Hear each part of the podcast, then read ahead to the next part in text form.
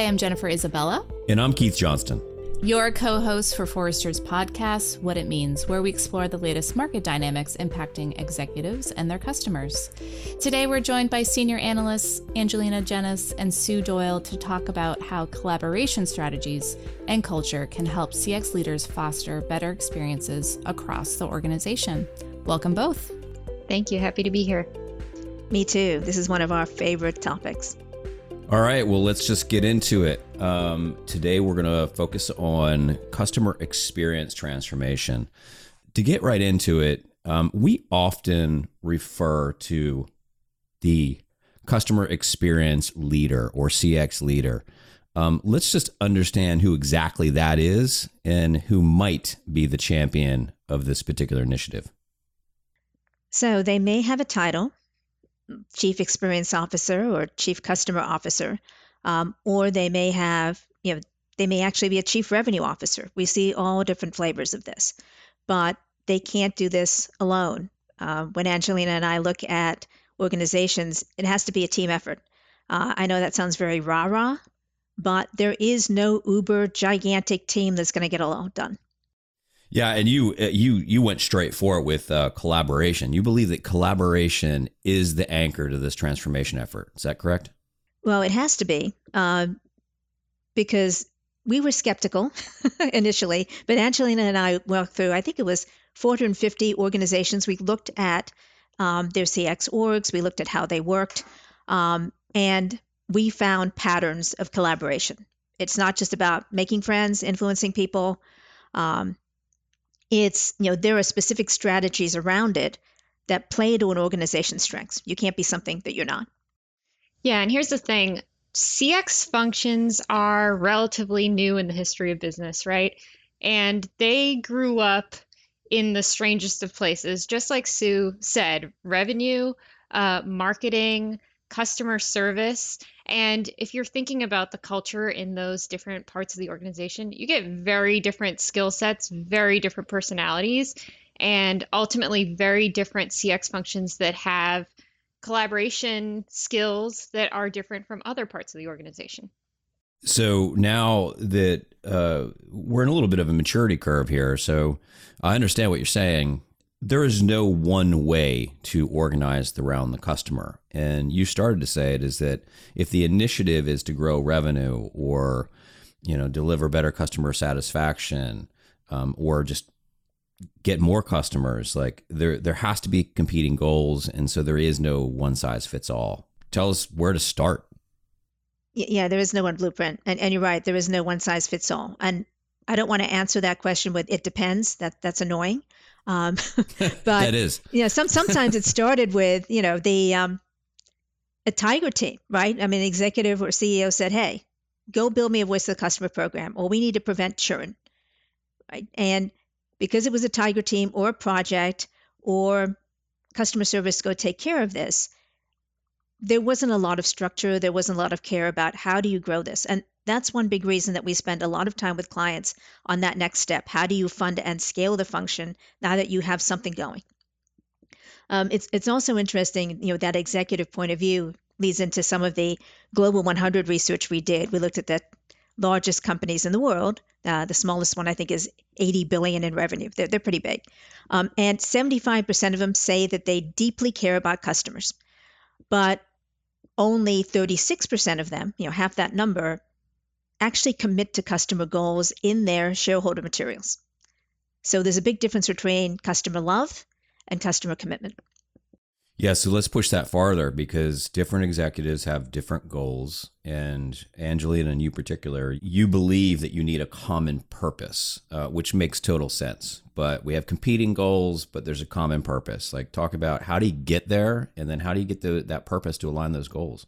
Right. Ultimately, what CX leaders are trying to drive are shared behaviors around the customer because we could design the perfect product for the customer, but the services fail. We could lift up the services, but the end to end experience isn't there. So we ha- need to get the entire organization behaving under the same uh, values and under the same purpose. So establishing a clear CX vision is huge aligning under that purpose is huge. Uh, and collaboration is ultimately sharing behaviors to get to those goals together. So, to get these goals aligned, to establish that common purpose, do you really need to go to the top of the organization, or can there be a champion to get these collaborations uh, inspired and, and activate them throughout the organization? I'm sorry to say that if your CEO is not on board with your CX vision, it's not going to happen. That's a tip for today. but is it a combination of both ideally i'm assuming right yes right. from the top but you you establish champions across the organization so is the the ceo really needing to show like a, a level of empowerment to an individual or is it many people it is both. Yeah. They the CEO needs to publicly state that we are working together differently to achieve this CX vision. But then how it actually happens, that is not the CEO's reality at all. It is the reality of boots on the ground. It's the reality of teams coming together, doing what we call in culture work boundary spanning, understanding how we work differently and how we work similarly to get things done. And uh, in this research, uh, Sue and I categorized those ways of working based on strengths, your existing strengths, your existing knowledge, so that you could come together in an effective way. Yeah, we have a whole assessment around the strengths. Um, and many clients ask, well, where do I fit? They can take the assessment or they can take this quick personality quiz, called the 60 second personality quiz, to figure out what camp they fall into. It may be multiple, but a lot of it has to do with how an organization, how colleagues talk about the organization, how they talk about themselves. So it could be, hey, we're data geeks, you know, insights are a competitive advantage, right? That's one um, strength. Another one could be, you know, we live our brand values. It's very brand oriented. You know, our people our company. That's another strategy. Um, another one is around journeys. You know, custom, you know, companies who have committed to um, journey centricity may say, hey, we think of our personas as real people, and we're on a mission, right, to make life better for our customers. Um, the fourth strategy is the process geek strategy. This may be a company that has invested heavily into lean, um, Six Sigma, and they're like, we're process geeks, we're products, we're engineers, we're problem solvers. That's who we are. And finally, the fifth strategy is around growth strategies, and that is, you know, sales is the holy grail, and there's a whole strategy around that too.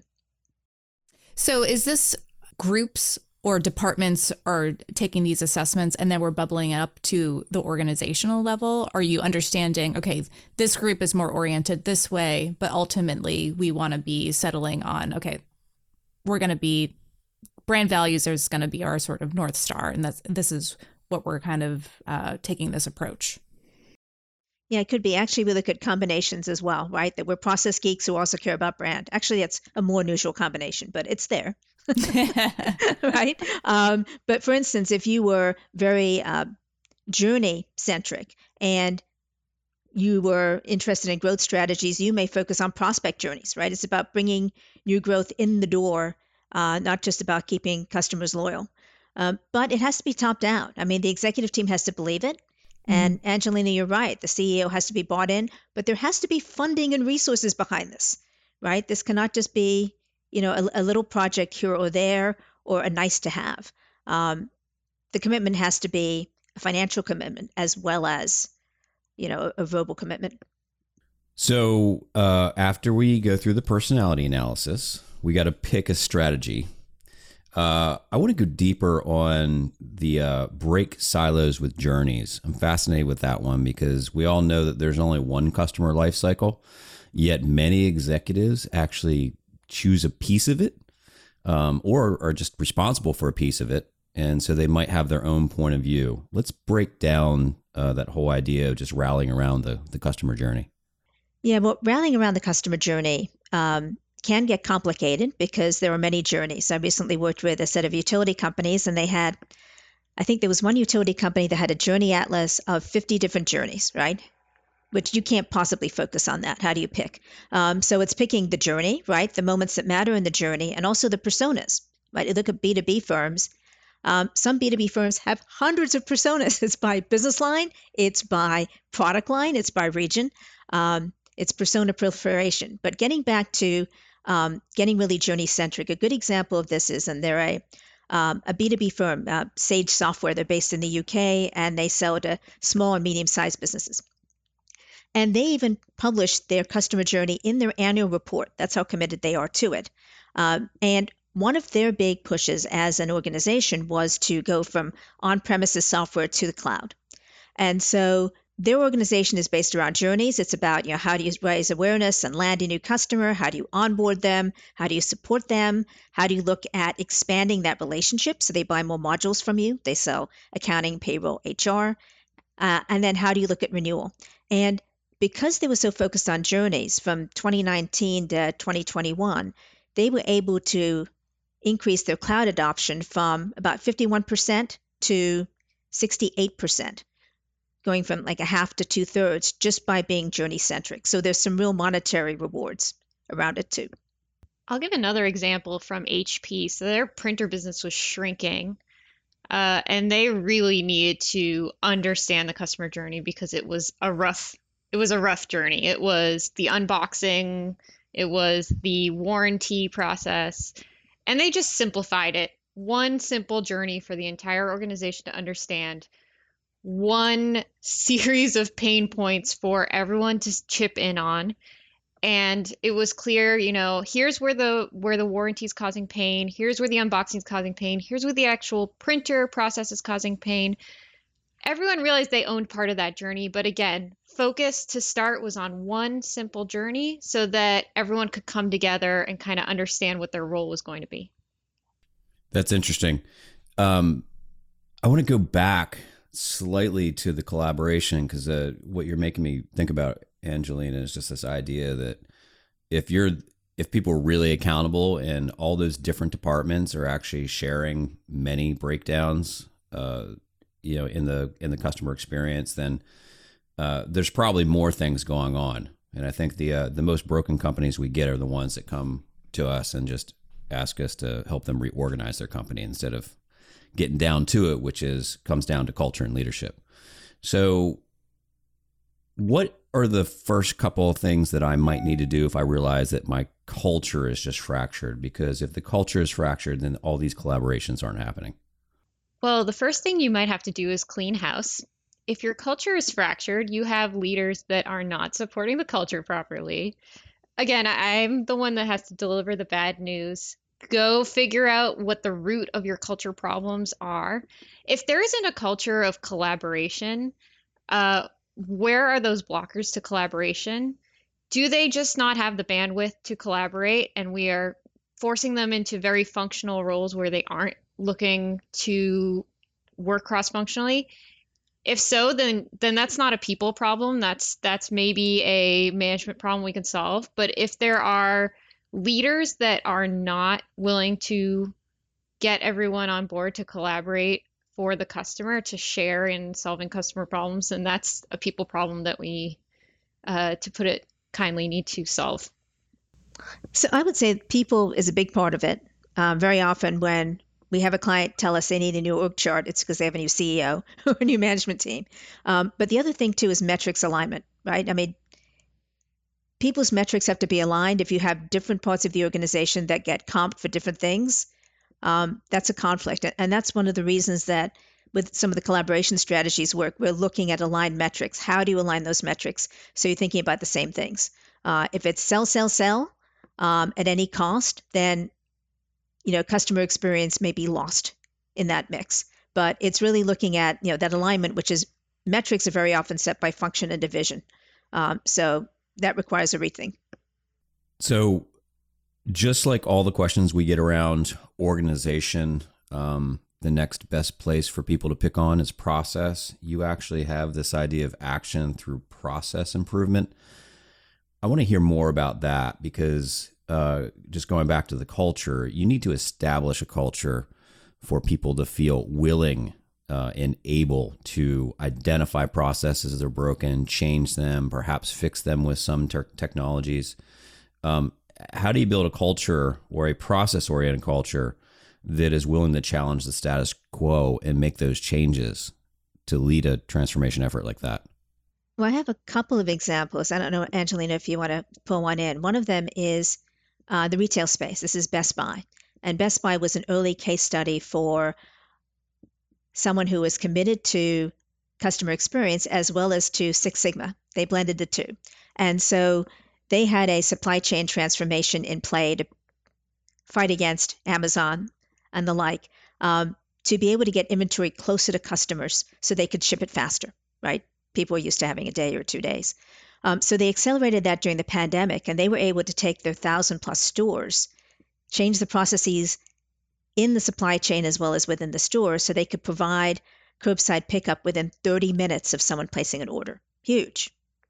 Um, as a result of that, 83% of their customers who would recommend Best Buy would recommend Best Buy based on curbside pickup, which was a completely new service. So that's a retail example. Um, for another example, I'll talk about cement. This is Heidelberg Cement. Maybe not the first company you would think of uh, for great CX, but they had a culture of problem solvers. Like we are problem solvers, we are process people. We're going to make things better for our customers. And they started optimizing their routes so that customers would get deliveries faster, um, that they'd be able to track those deliveries with transparency, and they even switched to waterproof bags so cement quality uh, remained high. Angelina, do you have a couple examples? Yeah, Virgin Money comes to mind. Um, and not just processes uh, directly with the customer, which they did work on. For example, they rethought how they were routing customers to solve their problems. So customers would call in with an issue, and they they worked cross functionally to figure out where those customers should go, and that dropped complaints significantly. Um, so getting a customer to an expert, there are a lot of uh, internal resources you can use to determine who is the expert, how do we position the expert, how is the expert there when the customer calls, so the right person at the right time. There's a lot of processes that go into that to get that right. And then on the back end, on more of the collaborative side, um, they were going through a pretty big merger and they took a best of both quote best of both approach uh, t- for their cx teams coming together to determine how are we going to measure the experience um, what's the best voice of customer program we can do. Um, so even the processes in cx management were uh, considered and and that best of bro- both approach really helped culturally for everyone to feel like they were um, joining together rather than you know one company was eating another. So i want to go i want to go a little deeper on one more of those collaboration strategies uh, build an insights engine. And there's a lot of emphasis on partnering with marketing. This is where that little tension between who's the CX leader, because I know that every CMO out there believes that they are the champion for the customer. So um, let's talk about that that partnership with marketing and the CX leader, and then uh, go a little bit deeper on building an insights engine as a collaboration strategy. Yeah, well, the marriage between marketing and CX actually is a natural one um, and they can complement each other uh, very well. I mean, there are a few ways that they can do that, either around brand, right? That marketing is setting the tone with brand, and CX is figuring out how to deliver on that brand promise. Another area is that I mentioned earlier prospect journeys, right? If you can optimize customer journeys, why not use it to deliver growth for the company? And if we think about insights and CX, and that's something you mentioned, Keith, it's the most powerful when insights aren't just to report what happened um, or to analyze what happened. It's most powerful when you're looking for white space opportunities. What can we find that our competitors are not doing? Because when it comes down to it, um, customer obsession and customer experience are about competitive advantage. And we've got some good examples of that. One of them uh, is an insurance company, Ping An Insurance in China. Um, so they built an insights engine around the claims experience. And we know for property and casualty, life insurance, the claims experience, the claims journey is the most important moment that matters. And for them, they decided to analyze traffic patterns with insights and get to the scene of an accident within 10 or 15 minutes in most cases, hopefully ahead of the ambulances, right? But talk about a great claim experience when that adjuster is right there. Um, another great example is a company called Gojek. Um, they are Indonesia's fastest growing logistics company and financial services company. They started out as motorcycle rideshare, and they hired a combination of drivers and data scientists to figure out what people wanted. Um, since they were driving people to the doctor and driving people to the bank, they decided to provide telehealth, telepharmacy, banking services, logistics services, and that's why they're the fastest growing financial services firm. They don't drive people to the bank anymore, they provide online banking, which is an interesting way of getting ahead of the market with insights. The idea of using insights to for this particular strategy uh, is pretty intuitive. It it steals the lead, but it sounds like you need really good data and connective platforms to make that one happen. So, does the partnership with the CIO or a CTO, you know, come in the, you know, come into the spotlight here? Because without good data, there's no insights. Yeah, absolutely. This is not just about pivot tables here. It, it's an investment in platforms. And, and as Angelina talked about Virgin Money, that was another thing that Virgin Money did really well in their merger. They updated all their backend platforms and systems so they could serve customers better.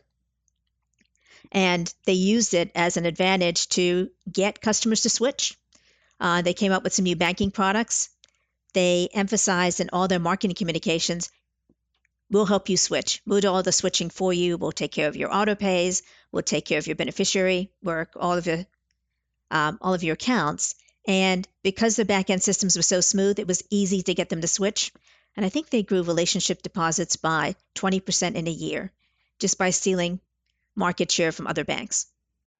In your client conversations, are some of these initiatives, when we talk about collaboration, it's like, you know, getting people to kind of move in one direction together, right? And oftentimes I'm I'm assuming this starts with the CX leader and the CX function and kind of propagating out.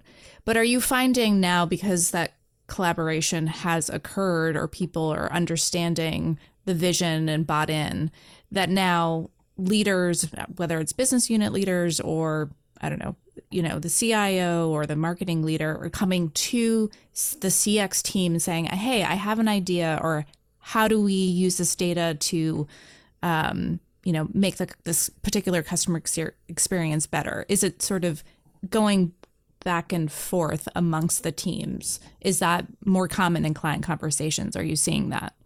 Yeah, we are seeing that. Um, one example actually and it's a it's a great example because it it positioned TGI Fridays to be ready for the pandemic by being a more mobile ordering experience. So the CMO actually took charge and said, "Okay, CX is amazing. We really need to build out this whole operation so we can be journey centric. Put CX teams with operations with digital, combine them into customer teams." and ensured that all the expertise was focused around journey and and spread out so that they could solve for customers that wanted curbside pickup. And again, this was before the pandemic, a great testament to being prepared for pivoting on um, consumer needs and what what consumers are going to expect in the future. Um, so yeah, CMO deciding to buy into CX um, and taking action there.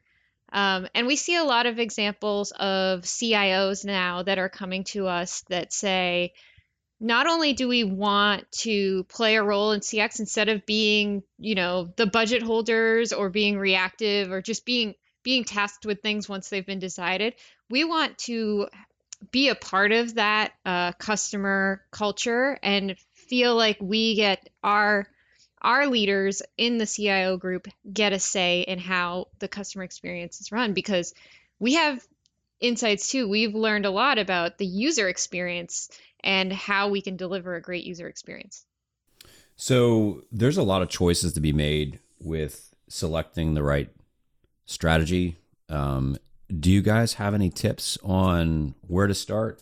It seems to me that translating the CX vision might be the one that everybody should embark on uh, to be a companion to one of the other four. Uh, do we have some advice to offer there? Yes. So definitely you want a CX vision that everyone is bought into, or at least the most influential people are bought into. And then you also have to think how do we keep momentum after creating this vision? Uh, a lot of folks write a vision and then nothing happens. So to operationalize around that vision, one thing is to understand collaboration strategies and come with an end goal in mind. Um, so, yeah, we're data geeks. We have this vision. We're going to connect with other teams that are also data geeks. Um, but what are we actually going to do? So that's where having a shared roadmap comes into play. There's a lot of tools that need to come into place. You need to be smart about your program management. Um, you need you know to to regularly meet with everyone and show progress against that roadmap um, and so it's not enough to say we work the same ways and we have the same vision you have to actually have a good idea of what's going to get done when how quickly and who can make it happen yeah and if you're not leveraging your strengths you're putting yourself at a disadvantage right you're you're you're introducing risk into your investments and you're not taking advantage of opportunities. So co- competitively, you're much better off if you do leverage your strengths and your skills across the org. The other thing I wanted to add is this isn't just about internal collaboration. That's where our research started. But if you look at um, a company that is doing really well with collaborating with their customers in a B2B2C world, for example, MasterCard is all about co creation. Um, for example, for the traveler journey, that traveler hits on so many vendors throughout their journey. Um, so they have gone co creation first with anything they're designing, and they also need to use collaboration strategies so that they can work well with their customers and actually achieve something by the end of the project. It's one thing internally to work on a project and then scrap it, no one's embarrassed. But if you have effective collaboration strategies to work with your customers, then you want to make sure that you're on the right track. So 2023 is right around the corner. Uh, everybody's starting to plan. You look at how you might want to reorganize, where you may want to put your investments, set up your priorities. Um, and we're talking transformation here. Uh, but it it's not going to be business as usual in 2023. I mean, we have the economic instability, which then means you may be short staffed in certain areas. Your culture is certainly going to be under stress. What's the advice for 2023 planning if you're you know you know you need to go under a CX transformation uh, initiative? Well, you need a north star, right? You need your CX vision. It needs to be aligned with your brand vision. You may need to recalibrate it, but you also need to find out what are you trying to do with this? Um, and you're trying to make CX and customer focus concrete, not just we love our customers, we care about them, but here's what we're going to do um, to differentiate ourselves and create value for our customers. I don't want to give anything away on our 2023 predictions for the future of work, but I will say that you are not going to be able to hire a team of 50 new CX associates to get everything you want to get done. So, collaboration strategies are your way to get those uh, extra helping hands from throughout your organization, that untapped potential to make progress on your roadmap. Sounds like great advice. Thank you both. Thank you, Angelina. Thank you, Sue. Great episode. Thanks for having us. Thank you. If you like what you heard today, subscribe to Forrester's What It Means podcast on Apple Podcasts, Google Podcasts, or your favorite podcast player. To continue the conversation, follow Forrester on Twitter, Instagram, and LinkedIn, or drop us a note at podcast at forrester.com. Thanks for listening.